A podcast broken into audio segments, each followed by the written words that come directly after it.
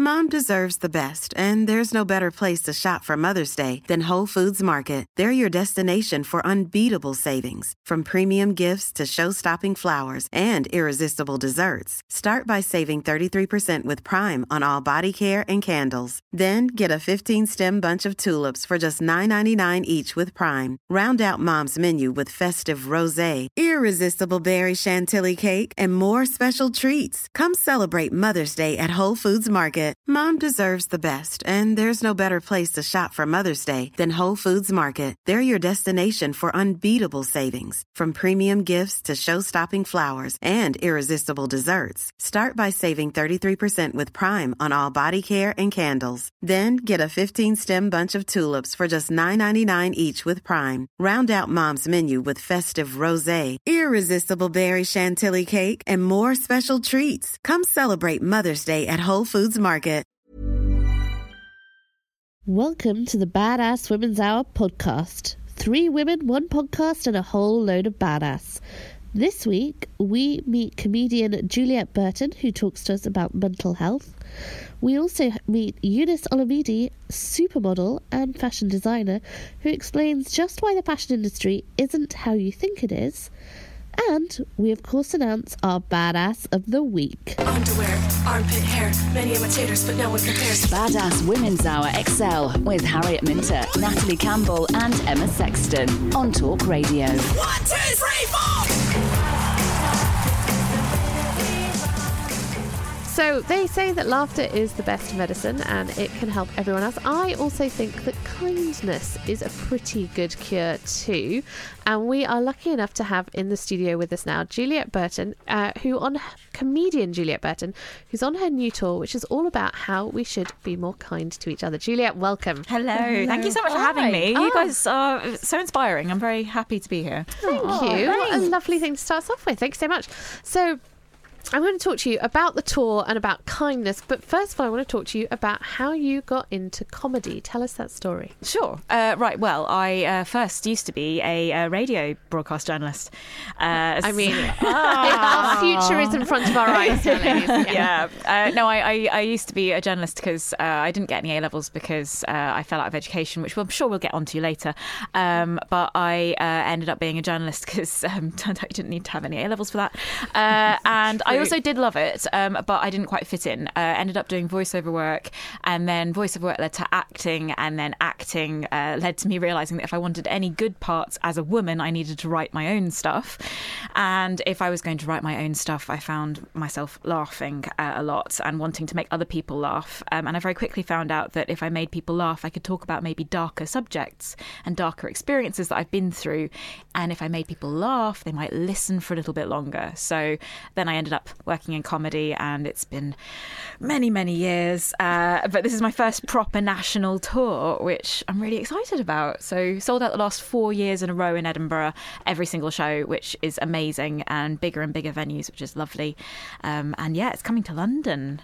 So I loved what you said there about um, feeling like you didn't fit in, because that seems to be a bit of a theme for comedians generally. They see the world differently, and actually, it's only when they have a platform to be able to make the world laugh at it that their view is heard, as opposed to everyone being a bit like, uh.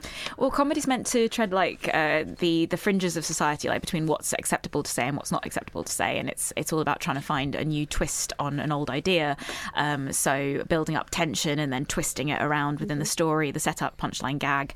Um, and I love comedy because um, it's a tension relief, and I am a great source of tension to my family uh, and most of my friends and myself.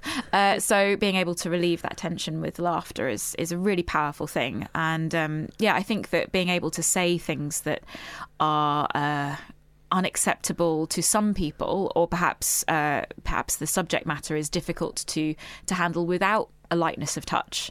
Um, for me, comedy is definitely the, the light in the darkness, and my mind can take me to some really dark places, and my life has taken me to some quite dark places. And I think being able to seek out the light is almost like a survival technique, really. And I think that's true for a lot of not only comedians but just all of us.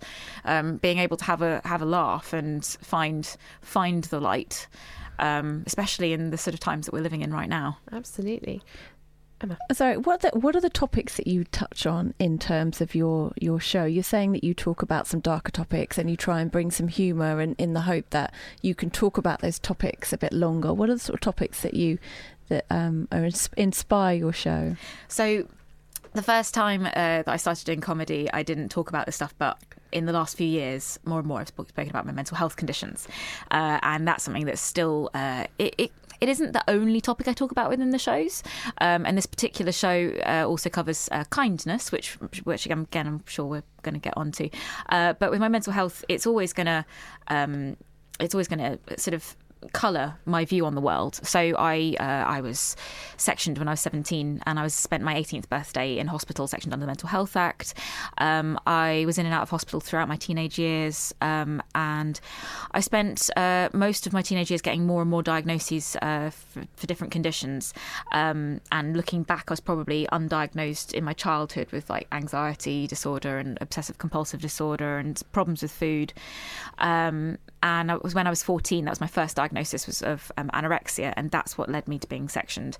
And when I was sectioned I had uh, hallucinations um, so the stress of being sectioned because when you're sectioned I don't know if you know for this, anyone who doesn't know yes. so being being sectioned under the mental health act is like being detained. A psychosis is having audible and visual hallucinations. And um, I'm now an ambassador for Rethink Mental Illness and one of their campaigns at the moment is calling for reform uh, to the Mental Health uh, Act. Um, so when you get sectioned under the Mental Health Act, you don't have any rights.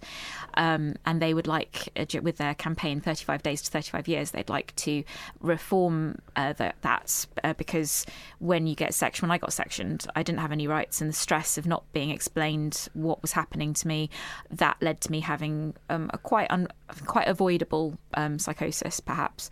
So, um, so yeah, I've collected a lot of labels, um, got more labels than TK Maxx, uh, and I, I like making people laugh about it because um, I found that actually it, it seems to matter uh, to people. That uh, the people uh, when I first started doing comedy about my mental health, I was so scared.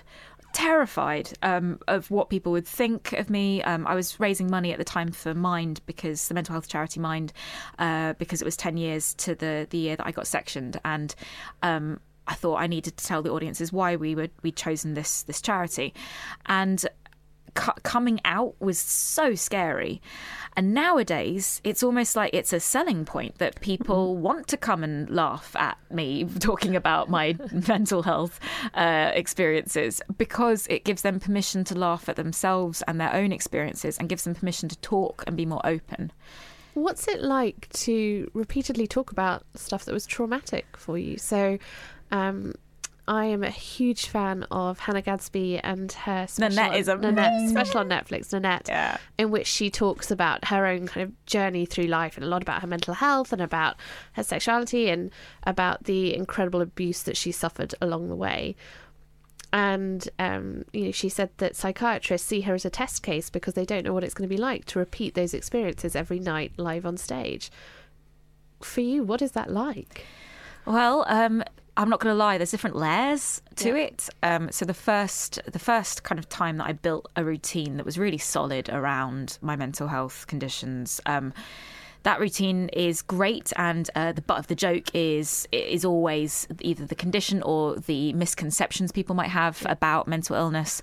Um, and then and then I started finding that uh, there's still a lot of stigma. I'd come off stage and I'd repeatedly be asked the same questions again and again and again. So then the next uh, batch of uh, routines I put together was tackling th- that stigma that I I encountered. Um, and then there's the next layer of that people seem to assume that because I'm talking about it, it means I'm magically cured.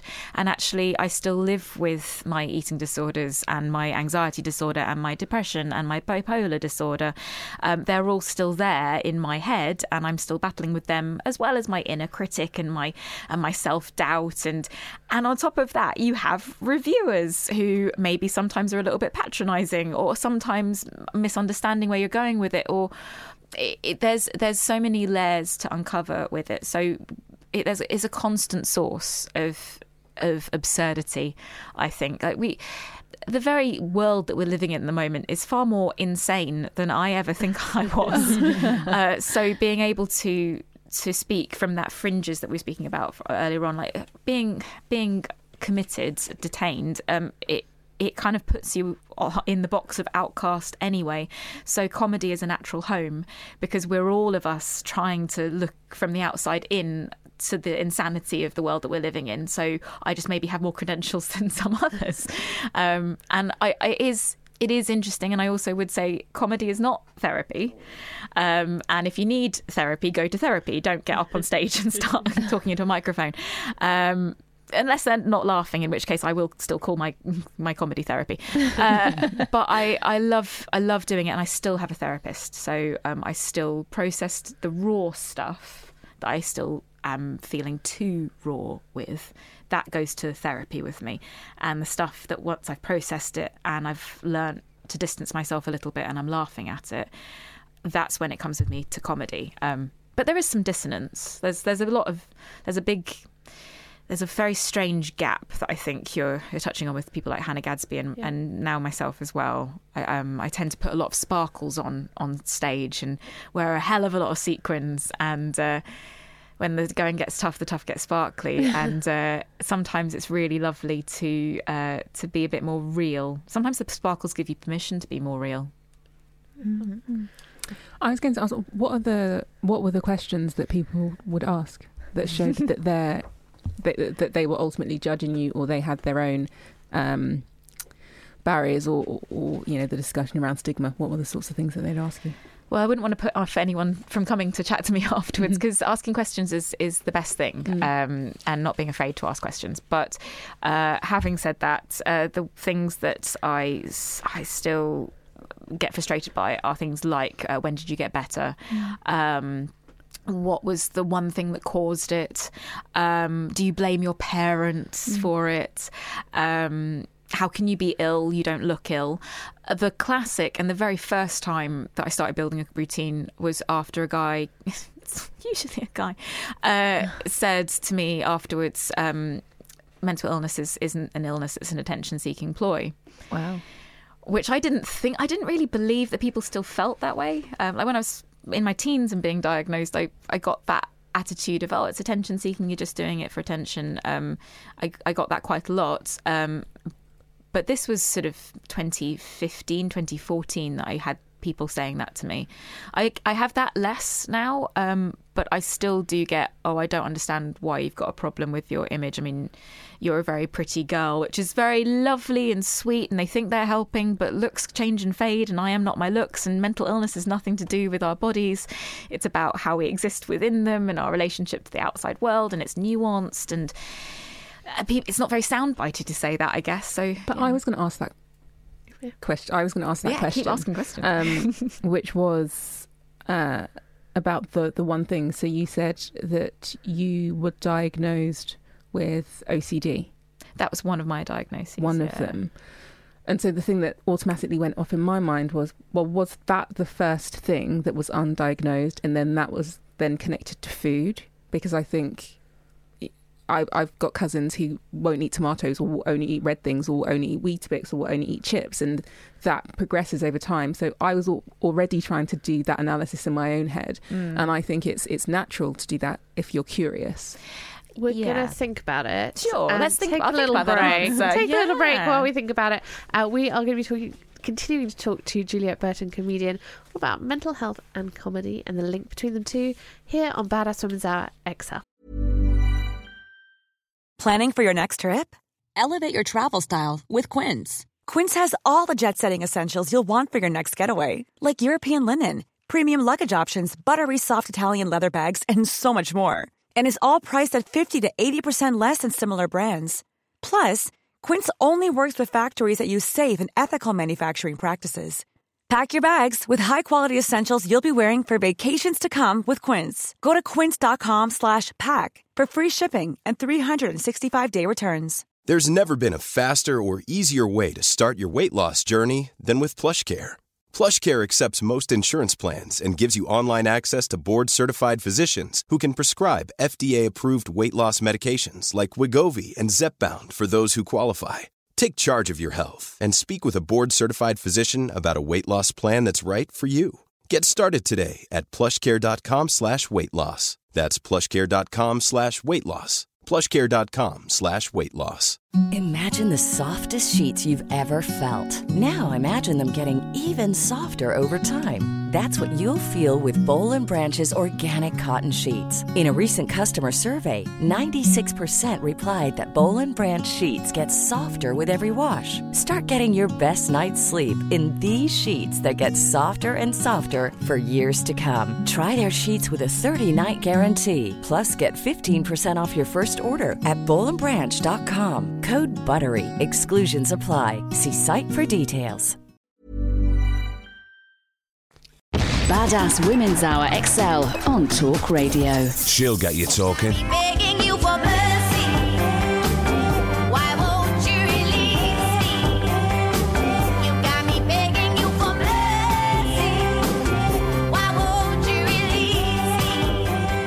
Welcome back to Badass Women's Hour XL with me, Harriet Minter, Natalie Campbell, and Emma Sexton. A little bit Duffy.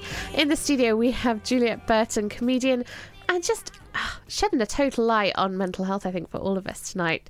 Uh, before the break, we were asking about the links between OCD and eating disorders. Juliette, how did that work for you?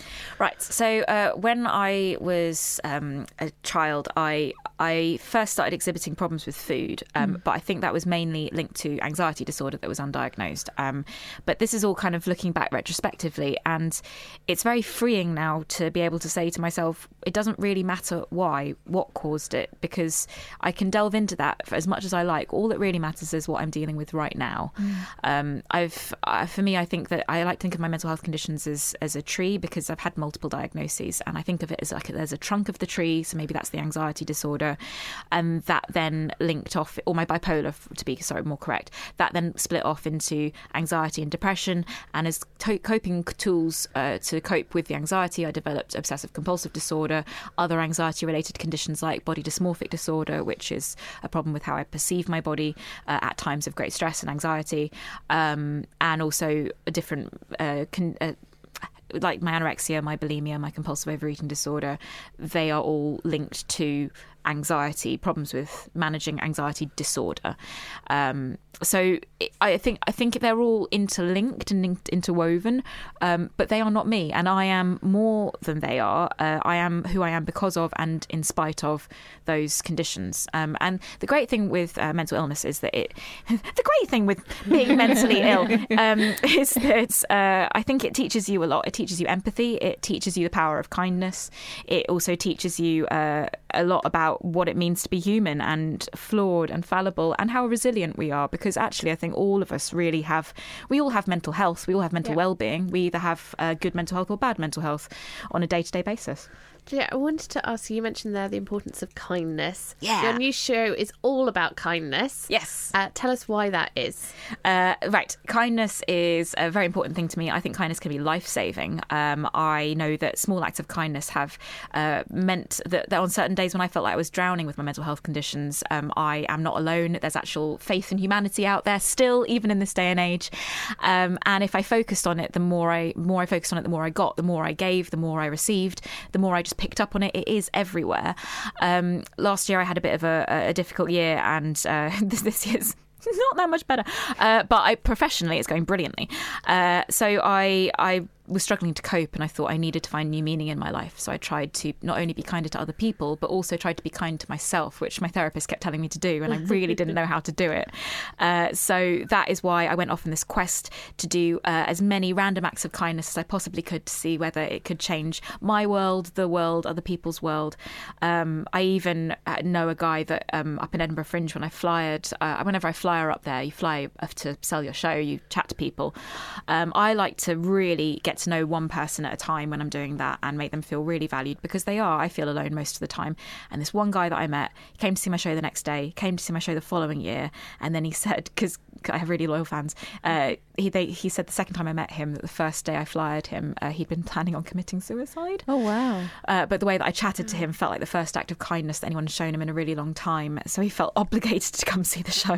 That's how I get people like guilt trip them into it. Uh, and then he said he found the show so uplifting that he changed his mind, Wow. which is better than any five star review or a comedy award. Although I'm not going to turn down any five star reviews or comedy awards.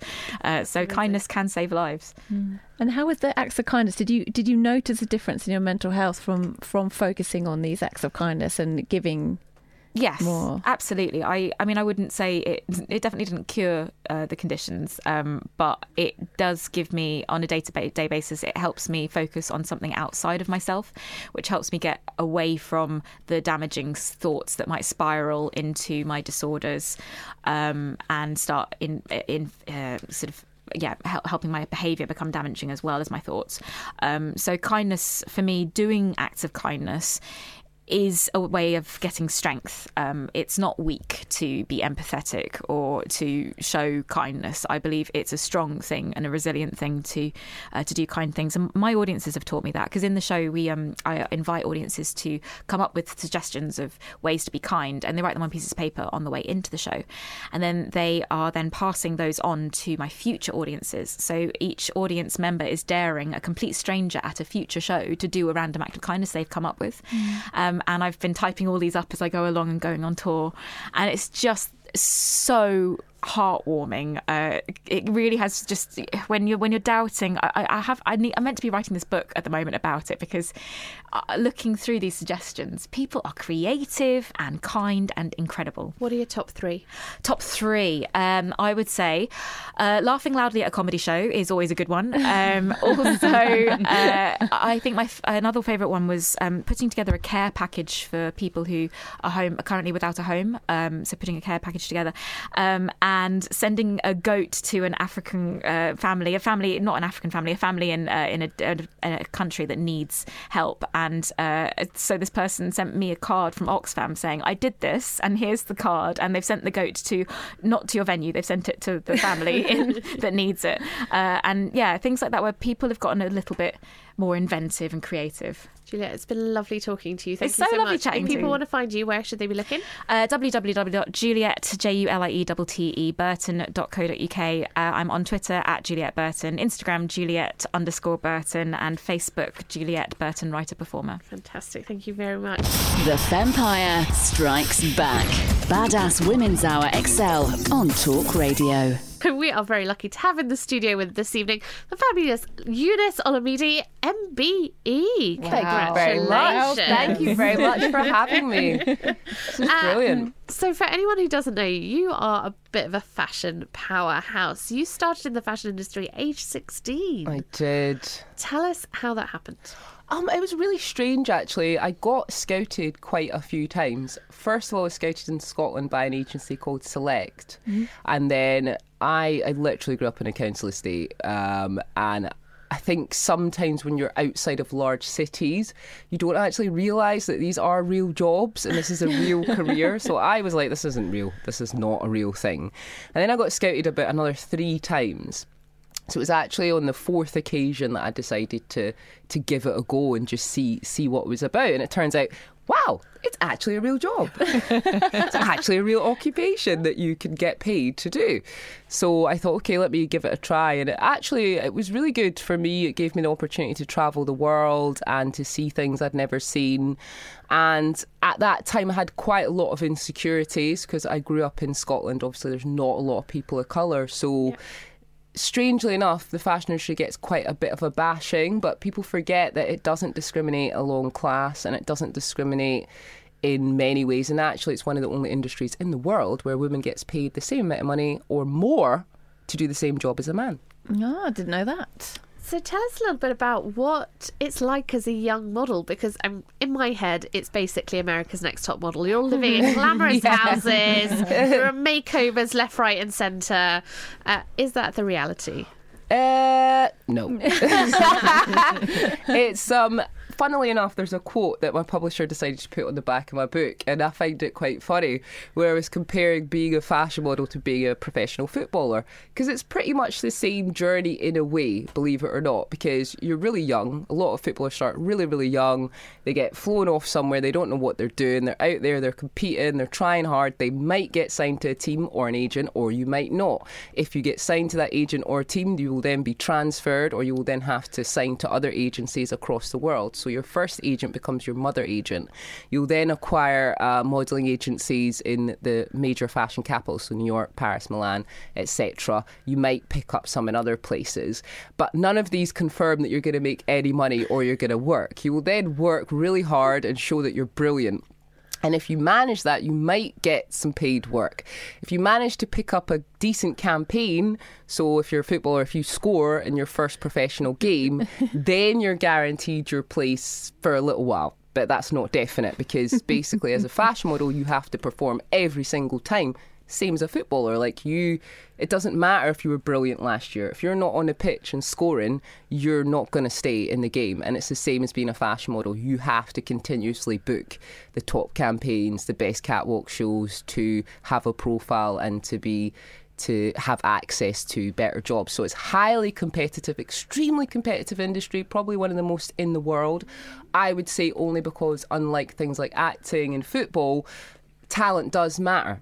Whereas obviously in fashion, it's much more sub object subjective, I'd say, because you could be competing with somebody who isn't very good, but they have a certain look which is in at that time or is popular. So they could replace you, even though you might be better at walking or posing or or whatever else. So fashion is quite different because talent is important, but not always essential.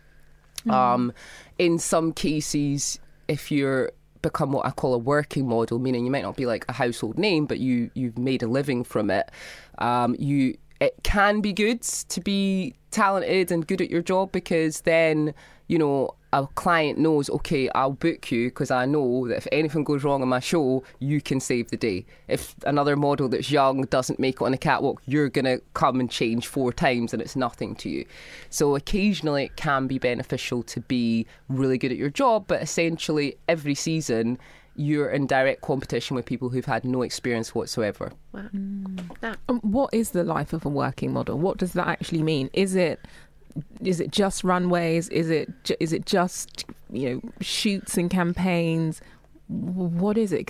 It is kind of opaque unless Very. you watch uh, America's Next Top Very. Model or Britain and Ireland's Next Top Model. I kind of feel like it's deliberately like that, and, and it helps. It adds the clandestine nature, the exclusivity that people don't really know much about it. So that's actually part of the reason that I wrote the book. So there's a number of different categories of models. Most people are familiar with the editorial and the fashion models, which is sort of like our prestige. That's the girls that book, you know, Balenciaga and Versace. Whereas actually, the models that tend to make the most money on average are not girls that do fashion and are not girls that walk the runway. They're actually girls who are defined as commercial, uh, also falls into advertising or lifestyle modelling. And a lot of the time, you're you're shooting for things like George Asda or B and Q or Foot Locker or Boots or you know really everyday products. Now it sounds a bit crazy, but if you think about it, it makes sense because these are household products that we use every single day. Mm. You're much more likely to book a TV advert, something that's going to give you, you know, constant income and residual income when you're doing commercial work. So it's a bit of a myth that, you know, the fashion editorial girls make all the money. Actually, a lot of the time they just make the agency or the company look really good, but the mm. girls, what we call the money girls, uh-huh. are not necessarily work that you're going to display to say, look at look at my girls, but they're the girls that are actually bringing in a lot of the money most of the time. I feel like that's much like a lot of freelance jobs. There's the stuff you do that's the really cool, exciting stuff. Yeah. There's all the stuff you do you don't talk about that brings in the cash. Yeah. Definitely.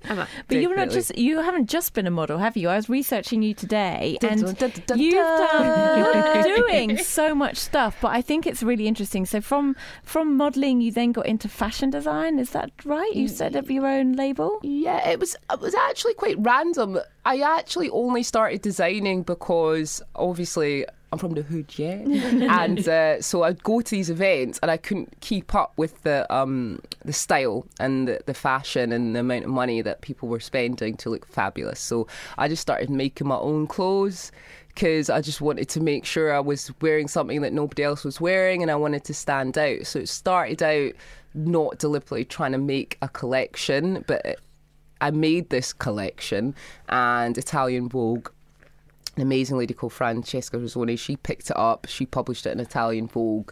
So Wow. then I started just doing collaborations with companies like Puma and then Evisu and just doing one off pieces for them. So that's kind of how I got into designing Um, but I wouldn't really describe myself as a designer. I mean, I do design products and I have brought them to market, but it's like being a DJ. Like everyone's a DJ, but there's a difference between being a designer and designing.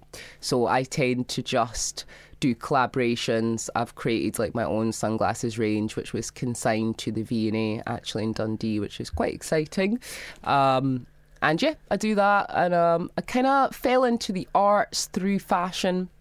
Met a lot of influential artists through designers like Vivienne Westwood, who thought I was a bit of a legend because we share the same ideology.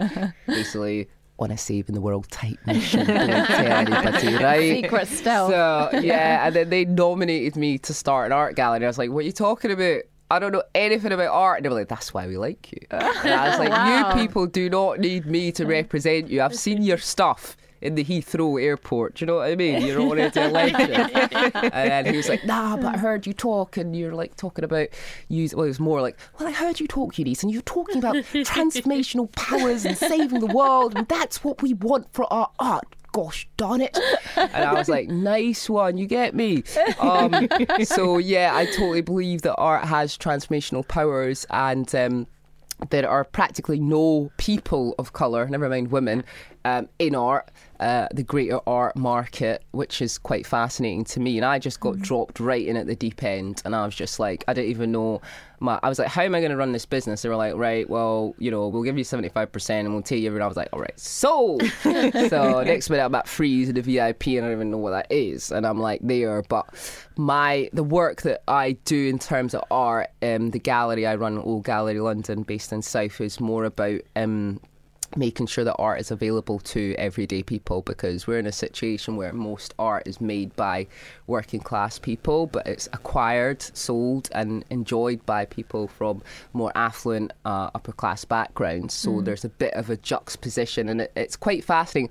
It's actually the best thing I would say about um, educating yourself and skilling yourself up as high as possible in different industries is you can see the similarities and you can see. So I could just like now, I'm thinking to myself, it's almost like, you know, artists are almost like musicians or rappers because like you know Yeah. they're they're making their music and a lot of the time they're not coming from the best background but the promoters and the people that are really making the money off of it are coming from a totally opposite side of the Mhm. track so i just kind of got into art to fill that gap And yes, I particularly loved what you were saying about realizing that there just aren't, let alone women of color, there aren't people of color in the art industry. How is the industry going about changing that? Do you think? I don't think the arts are doing anything at all to change it. I don't think they're even bothered. I think they're just like, oh, they can't see us. Wicked. We'll just keep doing what we're doing, and we won't tell anyone, and they won't notice. So I, I don't know what's really going on in the in the world because obviously art is clearly created by everybody. Yeah. Uh, but it's just an industry that's highly exclusive. Um, lot of uh, capital and equity goes through it, and there's there's various different economic, uh, social reasons that it is the way it is. So for me, I found it quite fascinating, quite like disrupting the natural order, which is one of the perks of being an Afro Scot. So I just don't don't really care basically. I'm not really bored. I'm like I'm here, and it's happening. So you better, and they're like, oh, she's Scottish. What's going on? And then they're coming up like. "Oh, Wow, darling, darling, are, are you are you actually are you Scottish? Oh my God, she's African and Scottish. or you're you're you're in South like, raw fam.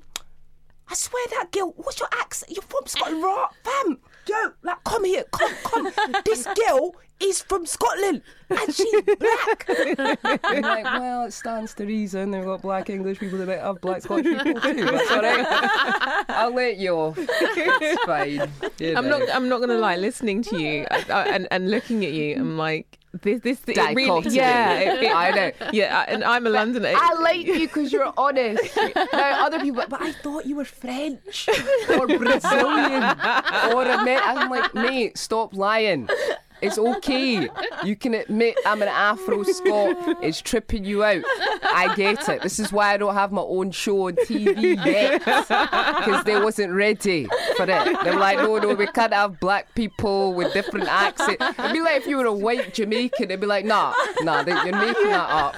You can't be white and a Jamaican. That's yes, exactly you do what get is it. white That's it. Jamaicans. You do, you? but it's it's just as weird. And when I when I hear white Do you know what I'm Jamaicans, you do have to look at them and like, I You're don't like, understand what's going on here. actually real? Yeah, yeah. And Yeah. so that's yeah, yes. So yeah. But it's handy because I think one of the things about being a woman, um, any woman, if you think about it in reality, if we look at women of colour particularly, is because of the way popular culture has moved um, from the 80s to now and colonialism and this, that, and the next thing. Um, there are perks to being marginalised, which is Mhm. you you should take hold of it, which is what I'm trying to do with the book, and actually utilize it. But because because you're so marginalized and alienated, you can literally do anything, Mm. and nobody's shocked by it because they kind of think you're going to do something mad anyway. um, but I'm all about taking a negative thing and turn it into a positive thing. So when I wrote the book. Was literally responding to the like I'd get like 30 messages on social media. How do you be a model? How do you do this? What did you do agent? Da, da, da. And I'm like answering all these questions constantly for like two years to the point where my real life is breaking down. So then I wrote this blog, ended up trending worldwide on Twitter. So that's how I ended up writing a book. And I, I thought about it. I was like, you know what? I don't want to tell stories of people who have been exploited. And I don't want to tell stories of like rape and this and that. Instead of doing that, I want to tell people what to do and make it very clear and answer the questions such as no agent will ever charge you any money. Any agent that asks you for money is not a real fashion agent. Agents sign you because they're going to make money off you. They take commission on that, and that's how they make their money. So, you know, it's, the book is more about prevention, education. This is what you need to do. This is not cool. Actually, even when you're signed, this is also not cool. And letting people know that people like myself are trying to, and people like Karen Franklin and Hilary Alexander are trying passionately to give our industry some level of um, legal representation because the fashion industry is like a trillion dollar industry but has no regulation and has no legislation. And I'm pretty sure it's probably one of the only industries on the planet other than art that has no legislation whatsoever. And that's if for those at home who are listening, if you imagine like FIFA times it by like 20 and then say there's no laws, there's no regulation, mm. there's no legislation, there's no minimum wage, there's no help if something happens to you, agents can do anything they want. That is the Wow. situation with fashion, and I think a lot of people are really not aware that that is the situation within the fashion industry. There's no regulation Mm. whatsoever. So I'll be working closely with different organisations like Equity, and they're now going to start representing models for the first time. Traditionally, they only did actors, Mhm. um, and I've been to Westminster and Scott Parliament and, and talked about the things. And it's just because you're in a situation where your agent is basically owns you. You cannot do anything. And that puts pressure on you because when you go to a job, you might be in a situation where you don't want to do something, but you have to do it because you might lose your agent. Or your agent might not book you again, or that client might not book you again. So there's so many different levels to the exploitation that happens in our industry, um, and I just feel that actually, do you know what? Human beings, we go through so much, and the world we're living in right now is so chaotic. It doesn't need me to start talking negatively. I'd rather talk about, well, this is what you need to do to get to where you want to be, and this is how you can do it. And focus on making that true and bringing that through because none of the guides, none of the blog, you go on Google, you see certain people who I won't mention their names, how to become a model coming up. It's completely vague, it's completely parochial. None of it is actually telling you what you need to actually know to become a model. And it's almost like they don't want you to know. And I don't know if that's just like the very British thing of, well, I had to work this hard, so you're going to have to work as Mhm. hard as me.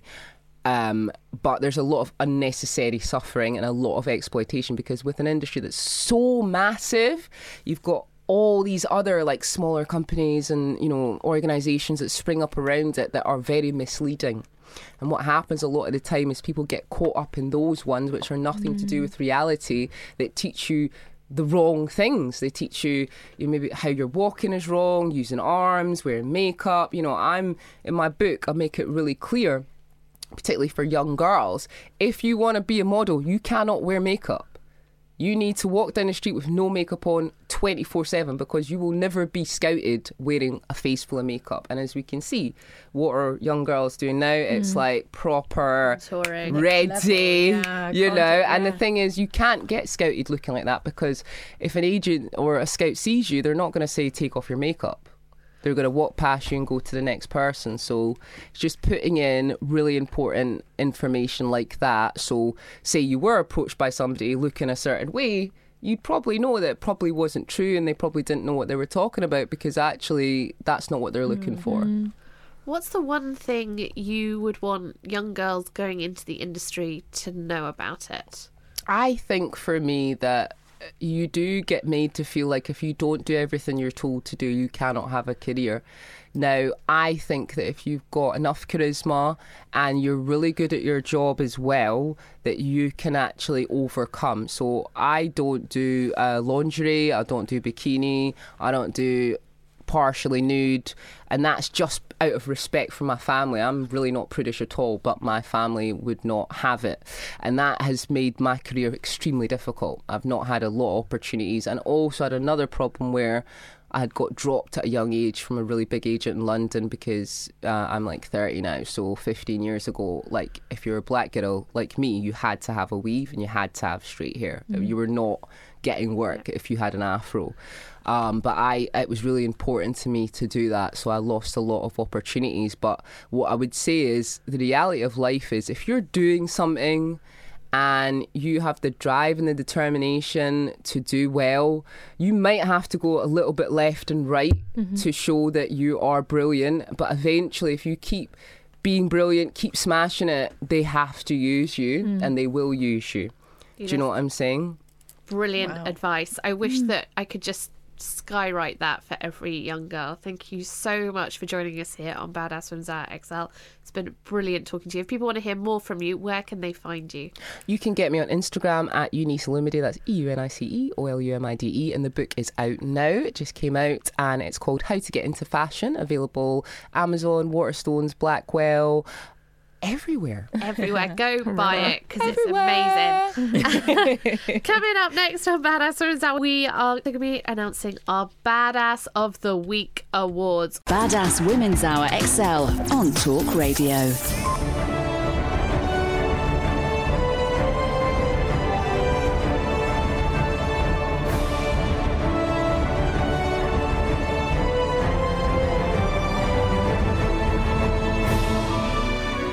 Welcome to the award for Badass Woman of the Week. This is the moment when we highlight the truly great, incredible women who have done something amazing and we want to celebrate them. we are getting the gold envelope ready any second now.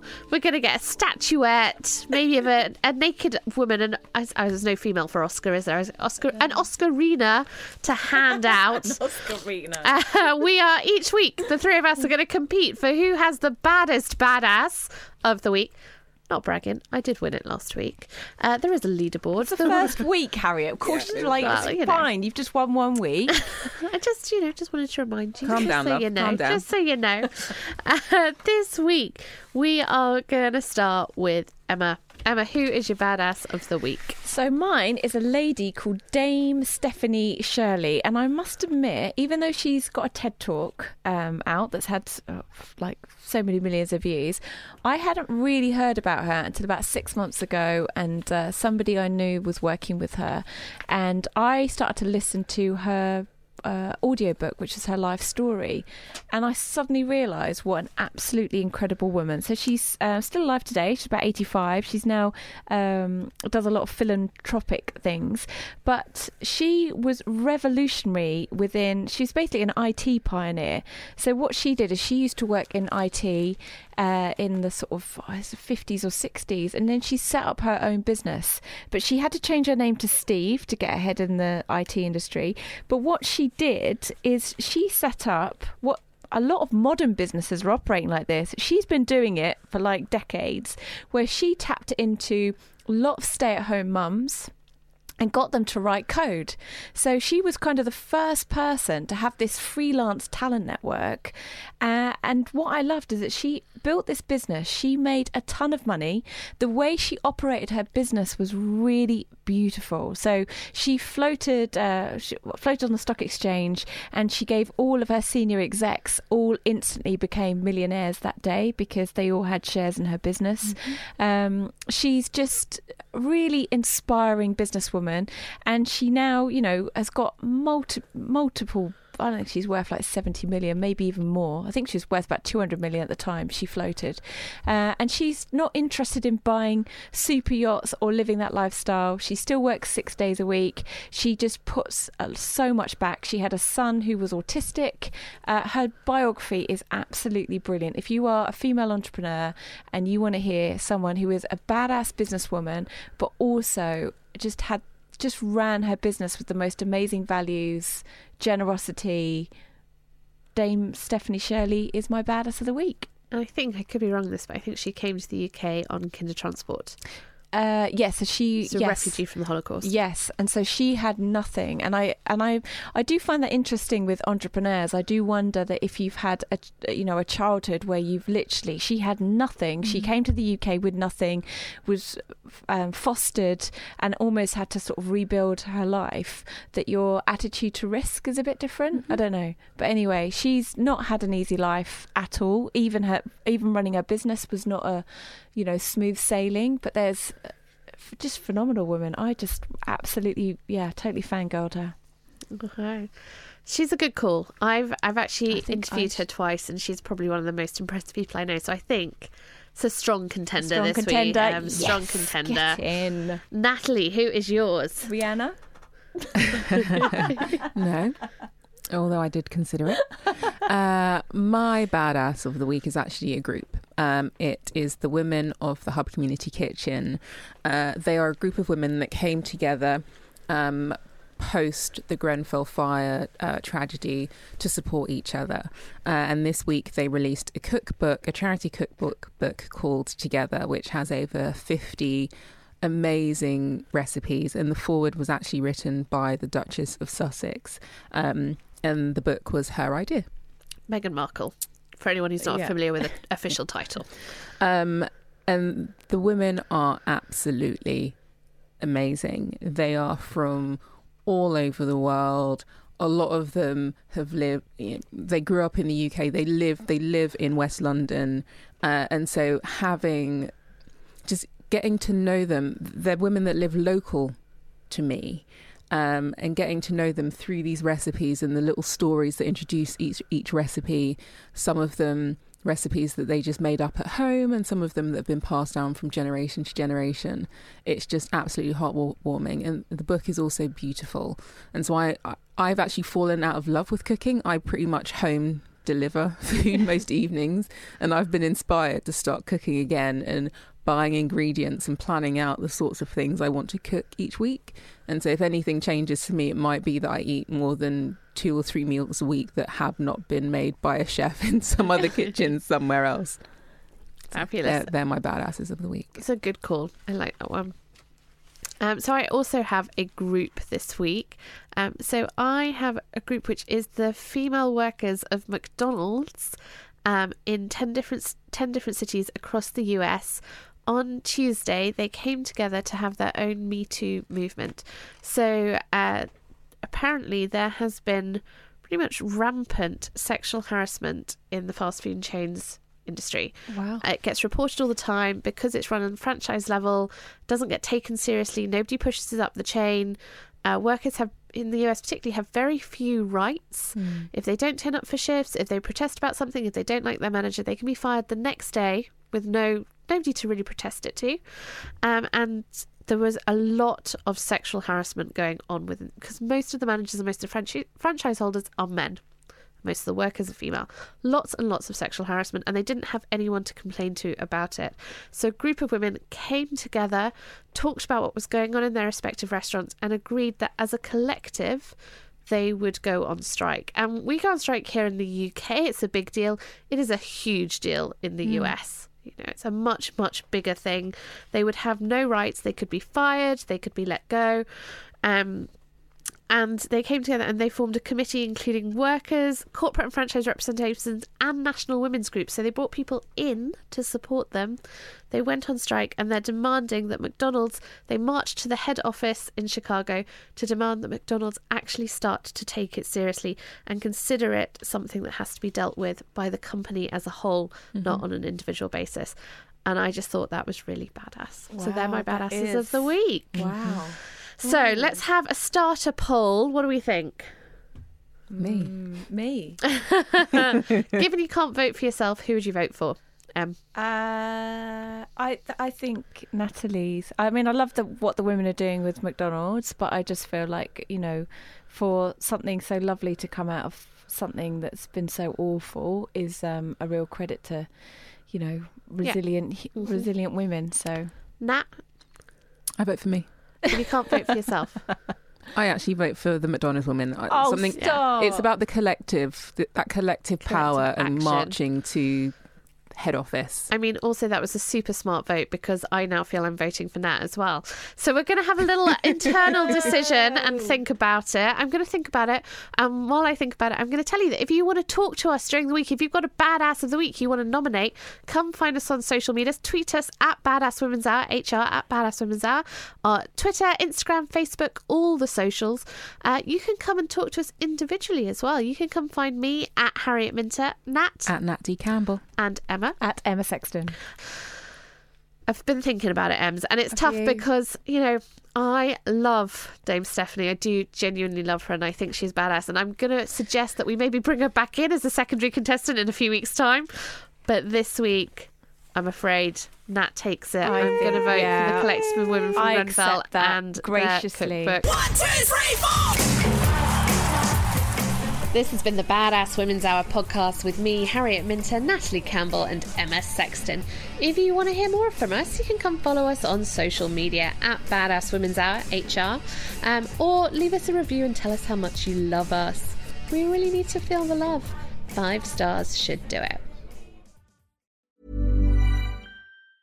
Hi, I'm Daniel, founder of Pretty Litter. Did you know cats tend to hide symptoms of sickness and pain? I learned this the hard way after losing my cat, Gingy. So I created Pretty Litter, a health monitoring litter that helps detect early signs of illness by changing colors, saving you money and potentially your cat's life. Pretty Litter is veterinarian developed, and it's the easiest way to keep tabs on your fur baby's health right at home. Go to prettylitter.com and use code ACAST for 20% off your first order and a free cat toy. Terms and conditions apply. See site for details. Mom deserves the best, and there's no better place to shop for Mother's Day than Whole Foods Market. They're your destination for unbeatable savings, from premium gifts to show-stopping flowers and irresistible desserts. Start by saving 33% with Prime on all body care and candles. Then get a 15-stem bunch of tulips for just $9.99 each with Prime. Round out Mom's menu with festive rosé, irresistible berry chantilly cake, and more special treats. Come celebrate Mother's Day at Whole Foods Market.